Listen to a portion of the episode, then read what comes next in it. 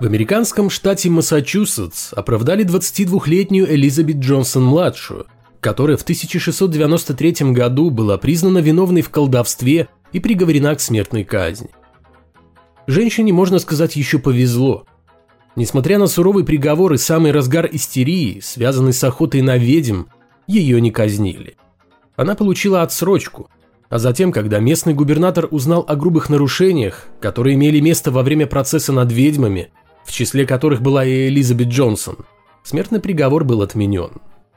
Но женщина по какой-то причине так и не была помилована вместе с остальными невинно осужденными.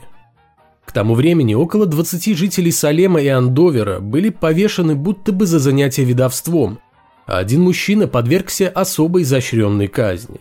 Его раздавили камнем. Еще несколько сотен несчастных из других городов арестовали и подвергли пыткам. Реабилитация Элизабет Джонсон стала возможной благодаря восьмиклассникам школы Северного Андовера, которые заинтересовались подробностями судебного процесса 17 века и добились проведения повторного расследования. Таким образом, Элизабет Джонсон стала последней оправданной салемской ведьмой. Да, странные дела творятся на бездуховном Западе очень странное. Такими темпами недалеко и до полного обесценивания той самой духовности, которая в свое время стала причиной гибели огромного количества людей. Это 363 выпуск атеистического дайджеста, еженедельного подкаста о том, что вера – дело личное, а не государственное, а атеизм – норма жизни.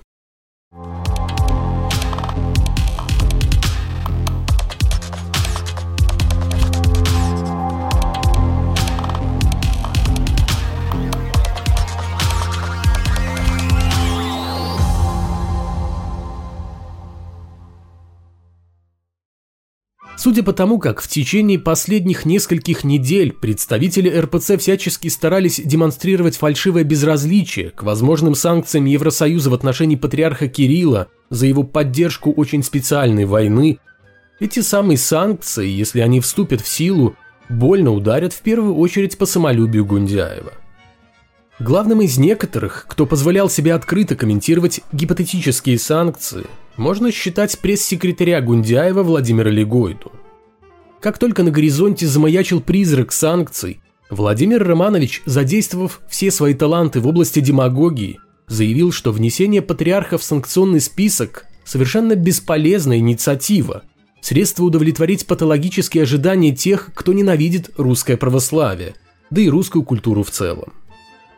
Легойда уверен, что европейские санкции – это сигнал Украине о том, что, цитата, «можно безнаказанно преследовать, гнать, лишать прав и физически уничтожать представителей московского патриархата». Ух, Владимир Романович, сильно, дерзко, уверенно, хлестко, бойко, но, как обычно, безапелляционно. Да и ладно. Как вы сами говорите, Бог вам судья. Впрочем, православные зря тратили свои нервные клетки. В итоге патриарха Кирилла не оказалось в очередном санкционном списке, так что и сам Владимир Михайлович, и его блаженнейшее окружение пока что могут вздохнуть спокойно. Кто-то из них, возможно, даже съездит в отпуск на насквозь пропитанный садомией загнивающий Запад. Бог миловал. Хотя за свое чудесное спасение от санкций Гундяев должен благодарить не Бога, ибо тот вообще не при делах, а венгерское правительство – которая горой встала на защиту Владимира Михайловича не только от позорной изоляции, но и, вероятно, от ограничений на некоторые очень важные банковские операции. Главарь РПЦ это прекрасно понимает, а потому послал в Венгрию со словами благодарности митрополита Илариона. Надо думать, венгерское правительство заступалось за Гундяева не только и даже не столько из христианской солидарности, так что, видимо, ждет от РПЦ чего-то большего, чем просто спасибо. Кстати, там в Венгрии Иларион и остался. Уж не знаю, к сожалению или к счастью, но теперь он больше не председатель отдела внешних церковных связей, а глава епархии. Митрополит Будапештский и Венгерский. Может быть, достижения Илариона на ниве церковной дипломатии оказались совсем не такими, какие ожидал Владимир Михайлович. Африку ведь так и не завоевали, украинскую церковь потеряли, едва не угодили под позорные санкции, что ж, как в таких случаях обычно говорят, ушла эпоха. И пока в РПЦ, трясясь то от гнева, то от страха, ждали санкций, превентивно ударить по патриарху решила Украина, запретившая служителю культа въезд в страну сроком на 10 лет. Вместе с Гундяевым санкционный список планируется расширить за счет всех так или иначе крупных и заметных вестников невероятно специальной войны в рясах. Митрополита Илариона, архиепископа Сыктывкарского Петерима, протеереев Артемия Владимирова и Андрея Ткачева, а также профессора Московской православной духовной академии Алексея Осипова. Можно было бы еще много сказать про санкции, но принимать участие в политических дискуссиях, в которые представители церкви сами же и втянули свою религиозную организацию, лично у меня нет никакого желания. Так что на этом и остановимся. Наверное, если бы РПЦ придерживалась такой же позиции, занималась бы исключительно молитвами и всем, что принято называть духовностью, то ни о каких санкциях в отношении Гундяева и прочих служителей культа никто бы даже не заикнулся. Тем временем католическая церковь Вьетнама выступила против обряда экзорцизма. Речь идет о некой общине Баалокская группа экзорцизма, члены которой, как утверждаются, практикуют смесь католической веры, язычества и магических ритуалов для борьбы с демонами. У религиозной группы, в которую входят не только простые верующие, но и священники, вполне хватает последователей, равно как и желающих избавиться от дьявольского присутствия. Примечательно то, с какой формулировкой местная католическая церковь объяснила, почему деятельность Баалокской группы экзорцизма следует запретить раз и навсегда. В комиссии по доктрине и вере при конференции католических епископов Вьетнама заявили, что, цитата, «неуместно утверждать, что кто-то одержим дьяволом, или верить, что болезни вызываются демонами, или что некто может обрести сверхъестественную способность изгонять этих демонов». Конец цитаты. Это довольно странное заявление, поскольку Ватикан к борцам с выходцами из ада относится более чем снисходительно. Не далее как в 2017 году Папа Римский Франциск призвал служителей культа чаще обращаться к сертифицированным борцам с демонами, то есть к тем, которых поддерживает церковь. Да и самому понтифику приписывают кое-какие достижения в сфере экзорцизма. Будто бы папа изгнал беса из мальчика в инвалидной коляске, просто приложив свою руку к его голове. А в 2014 году тот же Франциск официально признал Международную ассоциацию экзорцистов, благословив на священную войну с демонами группу из 250 священников. Тогда же Конгрегация по делам духовенства утвердила устав Международной ассоциации экзорцистов. Похоже, увлекаясь борьбой с сектами, которые существенно вредят церковному бизнесу, представители религиозной организации иногда заговариваются настолько, что начинают противоречить самим себе. Впрочем, удивляет ли вас то, что верующие постоянно разбрасываются взаимоисключающими заявлениями, если их священная книга сама полна подобными примерами? Ладно, давайте для разнообразия и разрядки ситуации почитаем что-нибудь из свежих писем ненависти. Хотя на этот раз это скорее просто письмо заблуждающегося человека. Один из зрителей канала искренне возмутился подменой понятия «вера» религией. Религия, по его мнению, лишь использует веру, которая, в свою очередь, является убежденностью, помноженной на надежду. Из этой забавной формулы можно было бы вывести весьма любопытные математические расчеты зависимости уровня веры от личной убежденности человека и того, насколько он надеется на что-либо. Однако убежденность – это такая упертая уверенность. И даже у нее должно быть основание, достаточное условие. А ему, в свою очередь, необходимы доказательства. Или, если угодно, доводы, факты.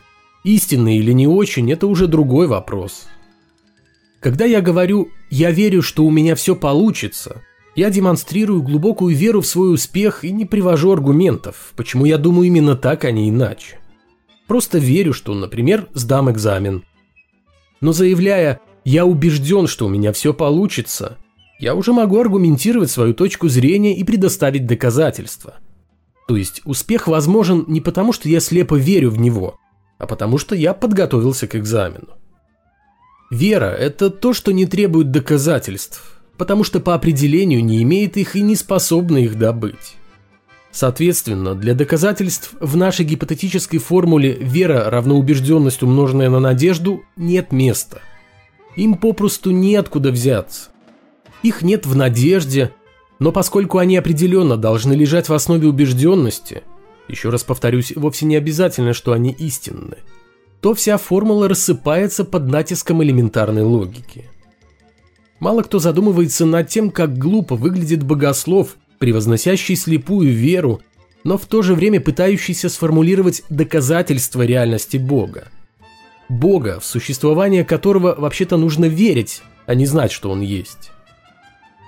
Дальше в рассуждениях зрителя мы видим все те же давно набившие оскомину клише вроде «все верят», даже атеисты верят в то, что Бога нет. А еще они верят в науку. А теория Дарвина лживая и сто раз уже опровергнута. Странно даже, что не прозвучало классическое «вот вы глупые, это же просто теория». Хотя обычно так говорят те, кому даже лень посмотреть в Википедии значение термина «научная теория». Но что интересно, все перечисленное зрителям, во что, по его мнению, верит человечество, черные дыры, динозавры, полет на Луну и тому подобное, это то, во что верить не то, что не обязательно, а вообще не нужно. Потому что нет смысла верить в то, что имеет массу доказательств. Ну а если кто-то не желает эти доказательства принимать, то вот это уже совершенно точно вопрос веры. Так что в данном случае верит не тот, кто утверждает, например, что 65 миллионов лет назад по Земле бродили огромные динозавры, поскольку ему нет необходимости верить, у него имеются доказательства, ископаемые останки, которые можно потрогать руками. А тот, кто это отрицает, ибо такое отрицание строится исключительно на вере. Парадокс, но с противостоянием науки и религии получается с точностью наоборот – Религия ошибается, пытаясь объяснить нашу реальность, в то время как наука, по сути отрицая все, что постулирует религия, основывает свой скептицизм на доказанных фактах, противоречащих всему, что говорят представители того или иного религиозного учения. Адепты креационизма возмущаются тем, что теория эволюции преподается в школах как единственная точка зрения на проблему появления жизни на Земле – им кажется, что у гипотезы разумного замысла достаточно доказательств для того, чтобы их пустили в светские учебные заведения. Но это не так. Доказательства есть у ученых, их никто не скрывает. Пожалуйста, купите или скачайте в интернете любую книгу об эволюции, написанную признанным специалистом в этой области, и читайте. Совершите интеллектуальное усилие, а не хвастайтесь демонстрацией своей слепой веры.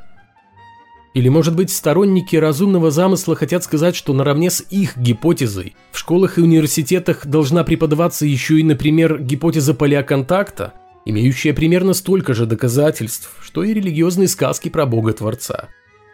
Очень сильно в этом сомневаюсь. Хотя бы потому, что едва ли верующим понравится, когда их богов и пророков назовут пришельцами из космоса, которые когда-то давно порядком наследили на нашей планете.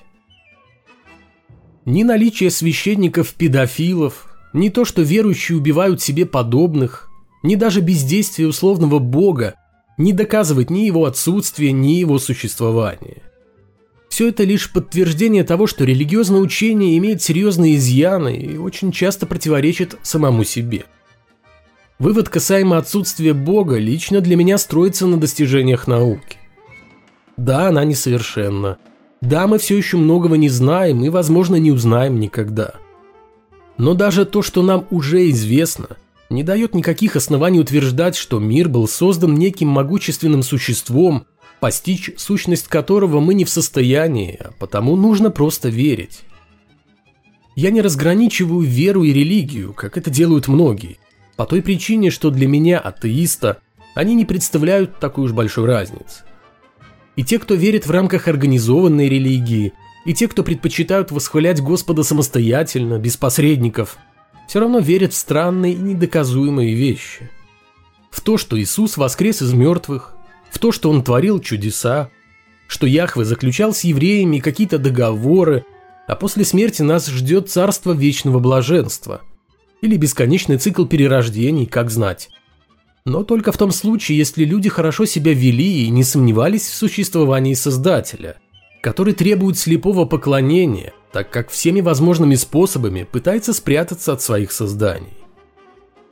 И если отбросить все религиозные легенды и даже не верить тому, что написано в Библии или Коране, так или иначе остается вера в Бога. Иногда даже не персонифицированного, а некоего абстрактного, о котором мы не знаем ровным счетом ничего. Даже то, есть ли он вообще. Но упорно продолжаем верить в то, что он добр, справедлив, и ему, всемогущему существу, почему-то нравится наблюдать за тем, как мучаются на земле его творения. На мой взгляд, Правильным было бы спрашивать не почему люди не верят в существование Бога, а почему верят в Него. Американский штат Нью-Йорк, возможно, станет четвертым штатом, где будет разрешено компостирование тел умерших как один из способов погребения наравне с ингумацией и кремацией. Законопроект о легализации в Нью-Йорке компостирования поддержал законодательный орган штата, и теперь осталось получить лишь одобрение губернатора. Компостирование, относящееся к так называемым «зеленым похоронам», считается гораздо более экологичным способом погребения по сравнению с классическими похоронами в землю и кремацией. Человеческие останки подвергаются процедуре ускоренного разложения в специальных металлических контейнерах, заполненных опилками и соломой, в которых созданы благоприятные для работы термофильных бактерий условия. Температура там варьируется в пределах от 71 до 74 градусов по Цельсию.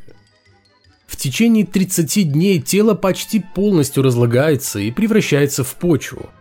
Оставшиеся крупные фрагменты костей измельчаются. Родственники усопшего могут использовать ее для посадки дерева или же в качестве удобрения. Человеческое тело возвращается в природу, как говорят сторонники компостирования. Тем самым экономится земельный ресурс, ведь эти территории могли бы занять кладбище. Почва не заражается бальзамирующими жидкостями, а заодно уменьшаются выбросы углекислого газа, характерные для кремации. И сокращается потребление таких ресурсов, как дерево, сталь и бетон, идущих на создание гробов, могил и памятников. На данный момент компостирование разрешено в трех штатах. В 2019 году оно было легализовано в Вашингтоне, в 2021 с разницей в один месяц в Колорадо и Орегоне. На очереди Калифорния, где уже ранее была предпринята неудачная попытка официального признания экологичного погребения. Активно сопротивляются компостированию верующие. В католической конференции штата Нью-Йорк заявили, что, по их мнению, цитата, «У великого множества нью-йоркцев предложенный метод компостирования более подходящий для овощных обрезков и яичной скорлупы, чем для человеческих тел, вызовет по меньшей мере дискомфорт. Конец цитаты. А служители культа Калифорнии убеждены, что компостирование останков создаст эмоциональную дистанцию, а не благоговение перед ними. Ну да, как обычно, служители культа пытаются решать за всех. Но, к счастью, к их мнению по вопросам, не имеющим никакого отношения к религии, прислушиваются далеко не всегда. При этом едва ли в религиозной организации способны объяснить, чем процесс разложения останков усопших, помещенных в зарытые в землю гробы, принципиально отличается от точно такого же разложения, но требующего гораздо меньше времени в заполненной органикой металлической капсуле. Главная претензия католиков к процедуре компостирования заключается в том, что она не обеспечивает достойного обращения с телом умершего. Такая точка зрения, равно как и любая другая, имеет право на существование. Но как и в случае с кремацией, которую, скрипя сердце, Ватикан все-таки признал, пусть и не сразу, никто насильно не загоняет верующих в кремационную печь или в ящик с соломой для ускоренной переработки в компост. Выбор способа погребения из числа разрешенных – дело сугубо личное, и пытаться каким-то образом влиять на этот выбор путем уговоров или запретов это не более чем неуклюжие попытки церкви вернуть себе былое влияние, какое она когда-то имела над умами большинства людей. Вместо того, чтобы раз и навсегда сказать верующим «не делайте так», идет речь о компостировании или еще о чем-то, что так или иначе не устраивает религиозную организацию. Церковь пытается запретить это всем остальным, то есть заставляет других не нарушать ее правила – Ничем иным, кроме как навязыванием собственного мнения, это назвать нельзя. Полагаю, грамотные американские юристы при желании могли бы доходчиво и сугубо с позиции закона объяснить церкви, почему так делать нельзя.